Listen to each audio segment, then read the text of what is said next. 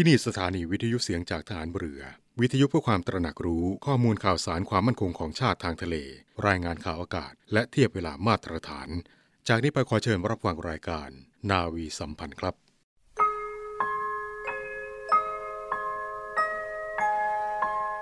เราจะสืบสาร รักษาและต่อยอด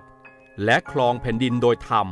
เพื่อประโยชน์สุขแห่งอาณาราษฎรตลอดไป พระปฐมบรมราชองค์การ พระบาทสมเด็จพระวชิรเกล้าเจ้าอยู่หัว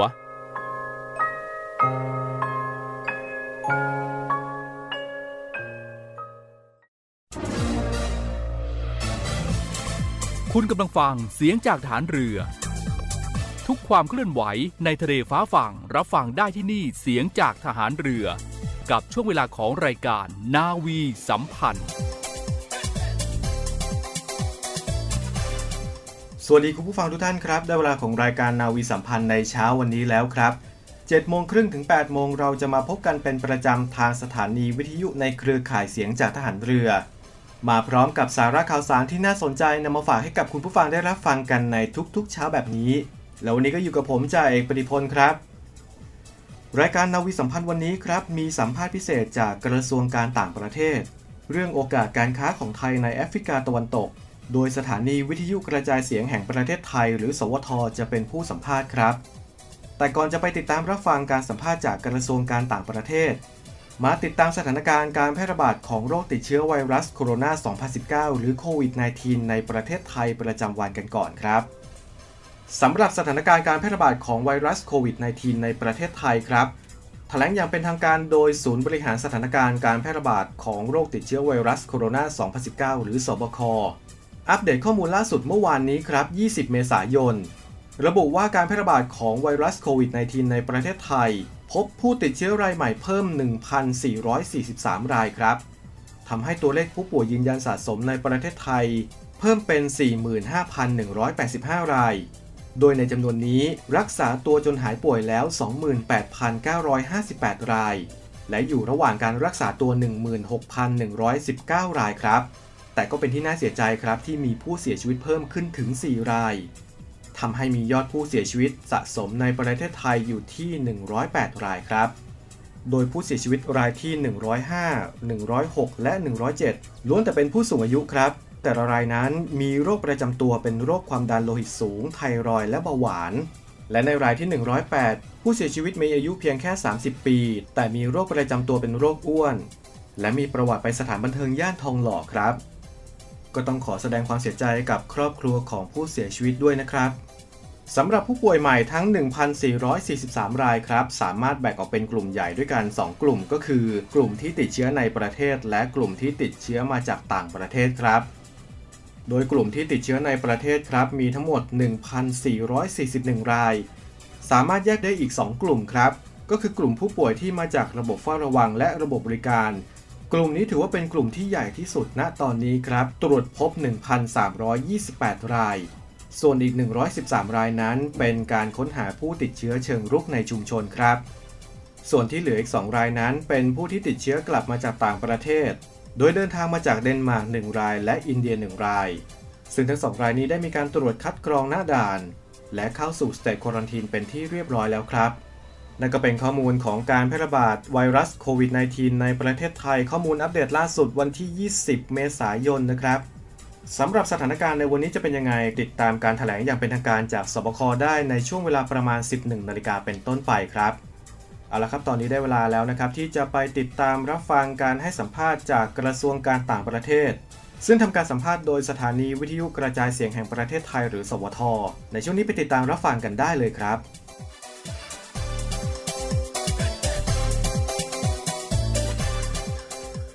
ท่านผู้ฟังครับเรื่องของการค้าการลงทุนเนี่ยถือว่าเป็นเรื่องที่สำคัญนะครับคุณพิริยาพรครับค่ะเพราะว่าการค้าการลงทุนเนี่ยเราจะดูแต่ตลาดในประเทศ หรือว่าแถบแถบเอเชียอย่างเดียวไม่ได้แล้วไม่ได้แล้วนะครับค่ะต้องไปดูเรื่องของการเจาะตลาดในพื้นที่ต่างๆเนี่ยนะครับ ในโลกเรามีหลายภูมิภาคมีหลายพื้นที่นะครับ วันนี้เราจะไปดูภูมิภาคหนึ่งที่เราอาจจะยังไม่ค่อยได้ยินกันนักนะครับ ก็คือแอฟริกา ตะวันตกค่ะแอฟริกาตะวันตกในพื้นที่นี้ครับมีกรุงดากา ก็คือประเทศเซเนกัลนะครับค่ะรวมถึงประเทศหลากหลายประเทศนะครับ ในพื้นที่นั้นนะครับ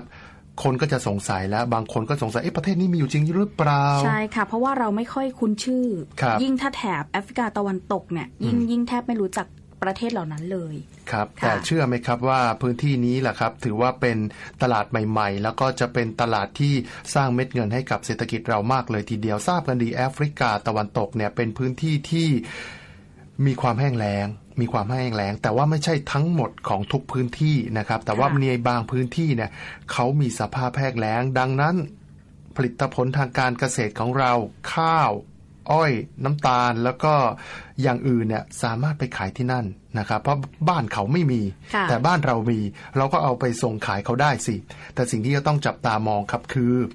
คู่แข่งของเรา ไม่ว่าจะเป็นจีนอินเดียเวียดนามอะไรต่างๆเนี่ยก็ถือว่าเป็นนักลงทุนจากต่างประเทศที่เข้ามาเป็นคู่แข่งกันนะครับค่ะสิ่งที่สำคัญคือว่าตลาดเกิดใหม่ในภูมิภาคนี้ แล้วก็ประเทศต่างๆเนี่ยเขามีความต้องการสินค้าอะไรกันบ้างนะครับ ช่องทางและศักยภาพสินค้าไทยในแอฟริกาตะวันตกเนี่ยจะมีทิศทางเป็นอย่างไรนะครับ วันนี้เรามาพูดคุยเรื่องของโอกาส การค้าของไทยในแอฟริกาตะวันตก พูดคุยกับท่าน จิราเจต วงศ์นรเศรษฐ์ที่ปรึกษาสถานเอกอัครราชทูตณกรุงดากา ตอนนี้ท่านพร้อมอยู่ในสายแล้ว สวัสดีครับท่านครับ สวัสดีค่ะท่านคะ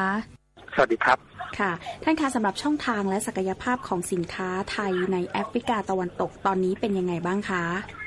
ครับก็ที่ผ่านมานะครับ ประเทศไทยก็ส่งข้าวข้าวสารนะครับ มาขายที่ประเทศนี้มาภูมิภาคนี้นะครับไม่ใช่แค่ประเทศเซเนกัลนะครับ มันจะมีกลุ่มประเทศอยู่ 12 ประเทศ เราส่งมาข้าวมาขายกว่า 40 ปีแล้วครับ ก็จะมีข้าวสารไทย มีอาหาร มีน้ำปลา มี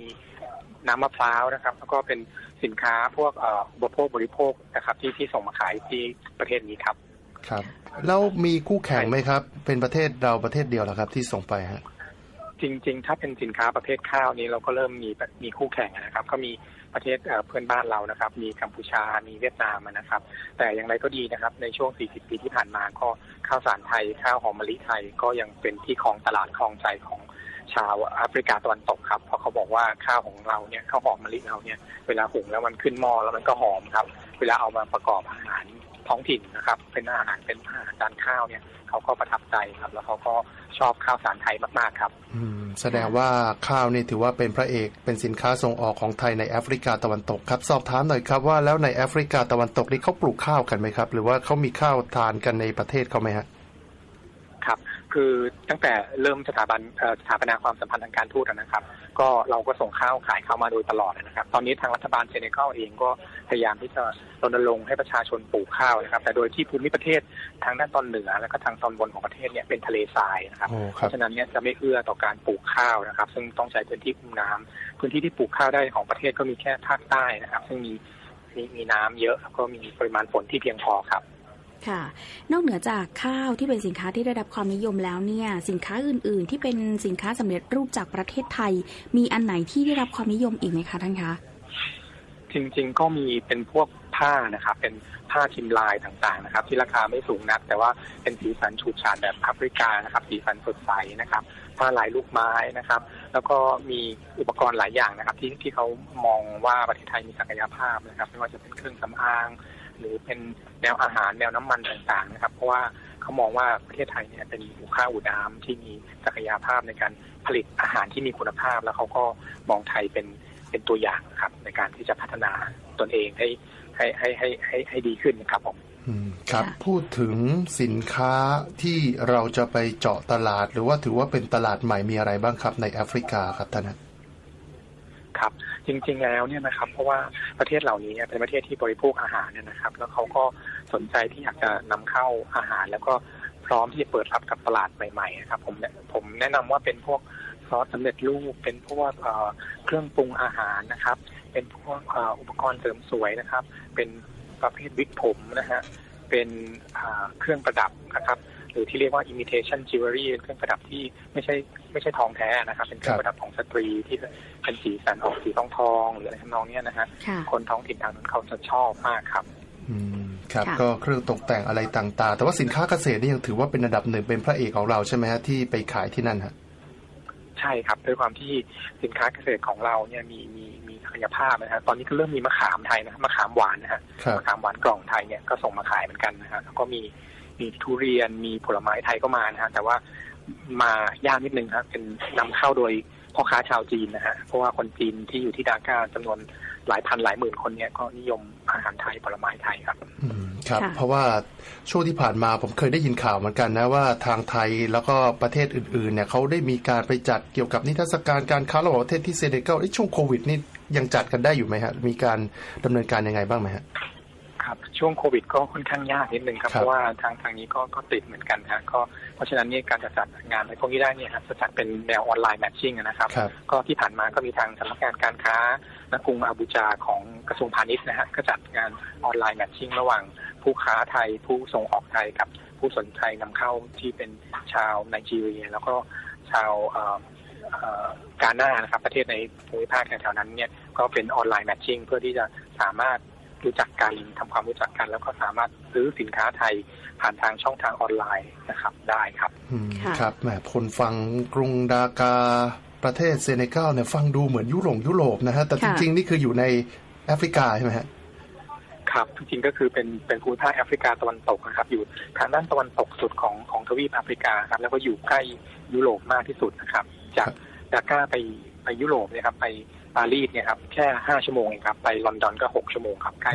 จะมีความได้เปรียบในการที่สามารถส่งของไปเข้ายุโรปได้โดยเร็วครับ ครับค่ะคนฟังฟังดูเนี่ยแอฟริกาดูเหมือนจะแห้งแล้งมาก เราจะนึกถึงสารคดีที่มีทุ่งหญ้าที่แห้งแล้งตกลงจริง ๆ แล้วเป็นแบบนั้นทั้งหมดเลยหรือเปล่าครับแอฟริกานะครับเอ่อจริงๆไม่ไม่เชิงนะครับ อยากจะให้ให้มองแอฟริกามุมใหม่นะครับ อย่างอย่างอย่างดากาเองเนะครับเป็นเมืองหลวงที่ที่อยู่ติดกับทะเลนะครับ แล้วก็มีเอ่อ ทรัพยากรทางธรรมชาติที่ค่อนข้างสมบูรณ์นะครับ มีอาหารมีปลาทะเล มีหอยนานาชนิดนะครับ แล้วก็มีศักยภาพในด้านการที่จะให้คนมาขุดเจาะน้ำมันนอกชายฝั่งด้วยนะครับ อันนี้ก็เป็นเป็นศักยภาพที่ที่เราไม่ค่อยรู้นะครับ แล้วเขาก็มีมีแม่น้ำนะครับ แม่น้ำแม่น้ำเซเนกัลแม่น้ำกัมเบียไหลผ่านนะครับ ซึ่ง เอ่อจะว่าไปแล้วเนี่ยมันไม่ได้แห้งแล้งทั้งหมดนะครับ แต่มีบางส่วนของประเทศครับที่เป็นทะเลทรายจริง ๆ เป็นทุ่งหญ้าสเตปป์เป็นทุ่งหญ้าสวรรค์หน้านะครับ แต่ว่าพื้นที่ภาคใต้พื้นที่ภาคกลางเขาก็มีความชุ่มชื้นชุ่มน้ำแล้วก็มีพื้นที่ที่เหมาะกับการทำเกษตรได้นะครับเขาสามารถปลูกมะม่วงมะละกอขิงผลไม้นะครับ บางชนิดได้เช่นกันครับผมค่ะ ประเทศที่มีศักยภาพหลักทางเศรษฐกิจนะคะ ที่ตอนนี้เนี่ยนักธุร ธุรกิจของประเทศไทยเนี่ยยังไม่รู้จัก แล้วก็ควรที่จะรู้จักไว้ค่ะ ตอนนี้มีประเทศไหนบ้างคะครับก็ในภูมิภาคนี้นะครับมันเป็นภูมิภาคที่พูดภาษาฝรั่งเศสนะส่วนใหญ่นะครับมีครับประเทศฝรั่งเศสทั้งหมด 8 ประเทศนะครับและประเทศที่ใหญ่ๆและหลักๆสำคัญสองประเทศก็ได้แก่ประเทศเซเนกัลนะครับ ก็คือเมืองหลวงก็คือกรุงดาการ์เนี่ยนะครับ และอีกประเทศหนึ่งนะครับ ที่คนไทยอาจจะรู้จักน้อยมากก็คือชื่อประเทศโกตดิวัวร์นะครับ เป็นภาษาฝรั่งเศสหรือถ้าเป็นภาษาอังกฤษก็เรียก Ivory Coast นะครับครับ เป็นประเทศที่มีงาช้างเยอะนะครับ เป็นประเทศที่คนไทยอาจจะเคยได้ยินเคยเห็นเวลาประกวดนางงามนะครับ มาจากไอ v o รีโคสหรือโคตดิวัวเนี่ยครับเป็นประเทศอีกประเทศหนึ่งที่น่าสนใจครับ เพราะว่าเขาสามารถส่งออกสินค้าที่ไทยอยากจะนำเข้านะครับ สินค้าอะไรบ้างก็คือกาแฟนะครับ เป็นประเทศที่ผลิตเมล็ดกาแฟได้เยอะมากนะครับผลิตโกโก้นะครับสำหรับ เอ่ออ่าสำหรับเอาไปเอาไปทำอาหารแล้วก็อะไรต่างๆได้นะครับ ผลิตทองคำนะครับ แล้วก็มีเมล็ดมะม่วงหิมพานนะครับ แล้วก็มีพืชบางชบางชนิดนะครับ ที่เราที่เราต้องการนำเข้าครับ ซึ่งก็เป็นอีกตลาดการค้าที่ที่สำคัญแล้วก็มีมีศักยภาพครับ เพราะว่าเขาก็นิยมสินค้าไทยแล้วก็มองมาที่ไทยว่าอยากจะพัฒนาต่อยอดความสัมพันธ์ทางการค้ากับไทยครับ ครับ เรื่องของการส่งเสริมการค้าการลงทุนนี่ทางสถานเอกอัครราชทูตกรุงดากานี่เราได้ไปส่งเสริมหรือว่าได้มีส่วนร่วมยังไงบ้างไหมครับ คือเอ่อโดยที่ฝั่งภูมิภาคแอฟริกาตะวันตกเนี่ยครับไม่มีสำนักงานพาณิชย์ครับนะครับทางทางทางท่านเอกอัครราชทูตท่านนิพนธ์เพชรพรประภาสท่านก็อยากจะให้เราเนี่ยนะครับเป็นเป็นตัวเสริมในการช่วยบทบาทของของเอ่อผู้แทนท่านทูตพาณิชย์นะครับในการที่จะส่งเสริม เอ่อเศรษฐสัมพันธ์ระหว่างระหว่างไทยกับแอฟริกาครับ ตอนนี้เราก็พยายามจับมือทำความรู้จักกับหอการค้าประเทศต่างๆนะครับ เพื่อที่จะมีเนี่ยครับกระชับมิตรมากยิ่งขึ้นนะครับ และนอกจากนั้นเนี่ยเราก็เพิ่งเปิดประตูบานใหม่นะครับ ก็คือเราเพิ่งแต่งตั้งกงสุลกิติมศักดิ์ไทยไทยนะครับ ประจำกรุงประจำนครอบิจันประเทศโคติบัวนะครับ ซึ่งก็ท่านกงสุลกิติมศักดิ์ท่านนี้ท่านก็เป็นนักธุรกิจนักธุรกิจใหญ่ที่สำคัญของของประเทศนะครับ ซึ่งก็ต อนนี้กำลังพยายามผลักดันอย่างมากครับ ในการที่จะให้มีความร่วมมือการเปิดประตูการค้ากับกับกับทางกับทางไทยมากยิ่งขึ้นครับอืมครับโอ้เท่ากับว่าตอนนี้ก็คือยังไม่มีทูตพาณิชย์ในพื้นที่กรุงดากาหรือว่าประเทศแถบนั้นเลยเหรอฮะแอฟริกาตะวันตกแถบแอฟริกาเนี่ยครับจะใช้ท่านท่านทูตพาณิชย์นะกรุงอาบูจาเป็นเป็นผู้ดูแลทั้งหมดครับผม ครับแต่ว่าเราก็มีหน้าที่เป็นตัวกลางในการประสานเรื่องของข้อมูลอะไรต่างๆ นโยบายการค้า แล้วก็เรื่องภาษานี่มีมีปัญหาอุปสรรคไหมฮะในการที่คุยกันระหว่างนักธุรกิจไทยกับในพื้นที่นั้นครับครับผมก็คือจริงๆแล้วภูมิภาคแอฟริกาตะวันตกเนี่ยใช้ภาษาฝรั่งเศสเป็นภาษาเป็นภาษาราชการเนี่ยนะครับแต่ว่าโดยที่คนรุ่นใหม่นะครับ คนรุ่นตั้งแต่20ขึ้นมาเนี่ยครับ ภาษาไม่มี อุปสรรคเลยครับ สามารถใช้ภาษาอังกฤษก็ได้ ภาษาฝรั่งเศสก็ได้ หรือภาษาอื่นๆก็ได้ครับทีนี้มีบางบางคนก็สามารถพูดภาษาจีนได้ด้วยซ้ำนะครับก็ทางด้านทางด้านการสื่อสารไม่ไม่น่ามีปัญหาครับครับ เพราะว่าตอนแรกฟังดูเอ๊ะภาษาฝรั่งเศส คือคนก็รู้น้อยนะถ้าเทียบกับภาษาอังกฤษเนี่ยถ้าสัดส่วนแล้วแต่ว่าโอ้เดี๋ยวนี้มีทั้งอังกฤษฝรั่งเศสแล้วก็จีนด้วยนะครับแล้วเรื่องของนโยบายการค้าการลงทุนล่ะครับ ที่นั่นเขาเอื้อต่อนักลงทุนไทยมากน้อยแค่ไหนครับ เขาค่อนข้างส่งเสริมนะครับ อยากให้ให้ทางไทยเข้าไปลงทุนนะครับเพราะตอนนี้เนี่ยก็คือส่วนใหญ่ที่ไปลงทุนก็จะเป็นนักลงทุนจีนนะครับรายใหญ่เข้าไปทำลงทุนก่อสร้างในภาคอุตสาหกรรมต่างๆนะครับ แล้วก็มีทางฝรั่งเศสนะครับ ที่มาทำด้าน infrastructure ด้านการสื่อสารโทรคมนาคมนะครับ ทางประเทศเซเนกัลเนี่ยการโทรคมนาคมมีใช้ดีนะครับ มี 4G แล้วก็เตรียมจะมี 5G แล้วนะครับ แล้วก็จะมี เมือง Digital Valley นะครับเหมือนกับเหมือนกับ Silicon Valley ของอเมริกานะครับ แต่ว่า Digital Valley เนี่ยเป็นของฝรั่งเศสเข้ามาลงทุนครับ ค่ะ อย่างนี้มองโอกาสทางการค้าของประเทศไทยในแถบแอฟริกาตะวันตกเป็นยังไงคะ มีแนวโน้มที่จะเติบโตมากกว่านี้น่าสนใจยังไงบ้างคะจริงๆแล้วนะครับ ก็มีโอกาสมากนะครับ เพียงแต่ว่าด้วยด้วยความที่มันค่อนข้างไกลนะฮะคนไทยก็อาจจะมองมองน้อยนิดนึงแต่ ผมมองว่าโดยความที่ตลาดเนี่ยเป็นตลาดใหม่ แล้วก็มีประชากรที่ยังอยู่ในกลุ่มวัยหนุ่มสาว มีกำลังซื้อสูง แล้วก็มีมีศักยภาพแล้วก็มีมีมีวิสัยทัศน์เนี่ยผมว่าเป็นอีกตลาดหนึ่งที่น่าจับตามองนะครับในการที่จะส่งสินค้าสินค้าต่างๆไม่ว่าจะเป็นหัตถกรรม สินค้าอาหาร สินค้าอุตสาหกรรมมาขายที่นี่นะครับ โดยเฉพาะสินค้าอีกกลุ่มหนึ่งที่น่าสนใจคือสินค้าอุตสาหกรรมแปรรูปการเกษตร สินค้า เพื่อนำมาใช้ในการแปรรูปการเกษตรต่างๆเครื่องจักรกลอุตสาหกรรมครับที่ใช้ในการเกษตรอันนี้ก็น่าสนใจครับเพราะว่าตอนนี้มีเพียงแค่แค่จีนกับทางอินเดียครับ ที่ยังครองส่วนแบ่งตลาดหลักอยู่นะครับโอ้ครับ จีนอินเดียน่ากลัวไหมครับ ถ้าดูศักยภาพของเขาถ้าเทียบกับไทย คือก็ก็ต้องระวังนิดนึงครับ เพราะว่าด้วยความที่เขาสามารถทำราคาได้ดีกว่าเรานะครับรบมันก็แล้วก็เวลาเขาส่งมาขายเนี่ยเขาสามารถ dump ราคาได้เขาทำให้ เป็นเป็นเป็นคู่แข่งที่น่ากลัวครับ แต่จริงๆแล้วผมมั่นใจนะครับว่าคุณภาพของสินค้าไทยก็ไม่ได้ยิ่งหย่อนไปกว่าอะไรนะครับ เราก็น่าจะใช้ได้แล้วก็ทนทานนะครับ ครับ จีนอินเดียนี่เขาขายอะไรฮะข้าวเหรอฮะหรือว่าผลิตภัณฑ์อื่นนะที่ที่ที่มีเป็นคู่แข่งของเราฮะก็อย่างอินเดียนี่ครับก็ส่งรถแทรกเตอร์รถไถนา อุปกรณ์รถยนต์ต่างๆนะครับ แล้วก็เครื่องจักรกลหนักที่ใช้ในอุตสาหกรรมต่างๆนะครับเครื่อง แปรรูปทางการเกษตรนะครับ ก็รถยนต์รถไถอะไรพวกนี้ครับก็ส่งมาขาย จริงๆแล้วหลายท่านเนี่ยอาจจะไม่ทราบนะครับว่าเมืองไทยก็ทำรถพวกนี้ขายเหมือนกันนะครับ มีรถจากรถไถพวกนี้เราคนไทยก็ทำได้นะครับ มีกลุ่มอุตสาหกรรมที่ทำอยู่ครับ ซึ่งอันนี้ก็ควรจะผลักดันแล้วก็ควรจะสนับสนุนส่งเสริมครับผมค่ะ อย่างนี้ถ้าผู้ประกอบการฟังอยู่แล้วสนใจอยากจะส่งสินค้าเนี่ยไปขายในแถบแอฟริกาตะวันตก เขาต้องทํำยังไงบ้างคะ ครับก็ คืออันดับแรกเลยก็คือจะต้องพิจารณาทำสินค้าแคตตาล็อกให้เป็นภาษาอังกฤษ หรือภาษาฝรั่งเศสนิดนึงนะครับ แล้วก็จัดส่งมาทำเป็นในรูปแบบ ถ้าจะให้สะดวกไม่ต้องเสียค่าใช้จ่ายก็ทำเป็น e catalog นะครับ หรือ e profile หรือทำเป็นไฟล์ PDF ก็ได้ครับ แล้วก็ส่งมาให้ทางสถานเอกอัครราชทูตนะครับตะกรุงดากาครับ ซึ่งทางเราก็จะดำเนินการในการส่งต่อไปให้กับประเทศประเทศที่สนใจนะครับ ในเขตนาเนี่ยครับมีถึง 12 ประเทศเลยนะครับ ซึ่ง การทำครั้งเดียวเนี่ยจะได้ส่งไปถึงสิบประเทศก็มันก็เพิ่มโอกาสของเรานะครับ ครับเอ๊ด้านบทบาทของกรมเอเชียใต้ตะวันออกกลางและแอฟริกาของกระทรวงการต่างประเทศนะครับ เราได้ไปดำเนินการส่งเสริมความสัมพันธ์เกี่ยวกับประเทศไทยกับแอฟริกายังไงบ้างครับเนี่ยครับก็โดยที่เป็นเอ่อ เป็นเป็นเรื่องที่ได้รับเอ่อได้รับบัญชามาจากท่านท่านรัฐมนตรีว่าการกระทรวงต่างประเทศท่านและท่านรองนายกนะครับครับทางกรมเอเชียใต้เองก็รับบัญชาในจุดนี้ขึ้นมานะครับ แล้วก็พยายามทำเอ่อสื่อต่างๆนะครับ สื่อออนไลน์ต่างๆ ไม่ว่าจะเป็น YouTube ช่องกรมเอเชียใต้นะครับทำเว็บไซต์นะครับทำเฟซบุ๊กของกรมเอเชียใต้นะครับ เพื่อที่จะแนะนำประเทศในกลุ่ม แอฟริกาตะวันตก แล้วก็กลุ่มแอฟริกาอื่นๆนะครับเพราะว่าคนไทยเนี่ยยังรู้จักประเทศในแถบนี้ค่อนข้างน้อย แล้วก็ยังกลัวนะครับ เพราะว่าอย่างผมอยู่ที่นั่นผมก็จะได้รับคำเอ่อได้รับโทรศัพท์บ่อยมากว่าเออประเทศนี้มีอยู่จริงหรือเปล่าครับเอ่อคนนี้น่าเชื่อถือไหมอะไรเงี้ยครับก็ก็ทางเราก็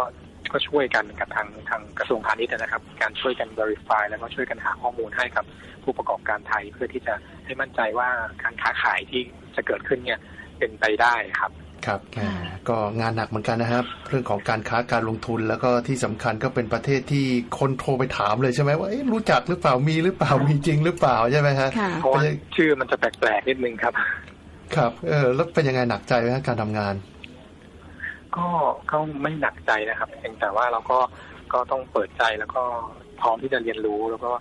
ทำความเข้าใจกับตลาดกับความต้องการของตลาดเท่านั้นเองครับครับ ว่าความต้องการของผู้บริโภคทางฝั่งแอฟริกาเป็นยังไง แล้วเราจะสามารถ tailor-made อะไรสินค้าเราที่จะมาให้ตรงกับความต้องการของเขาได้บ้างนะครับ ครับเอ๊ะจากไทยเนี่ยถ้าจะไป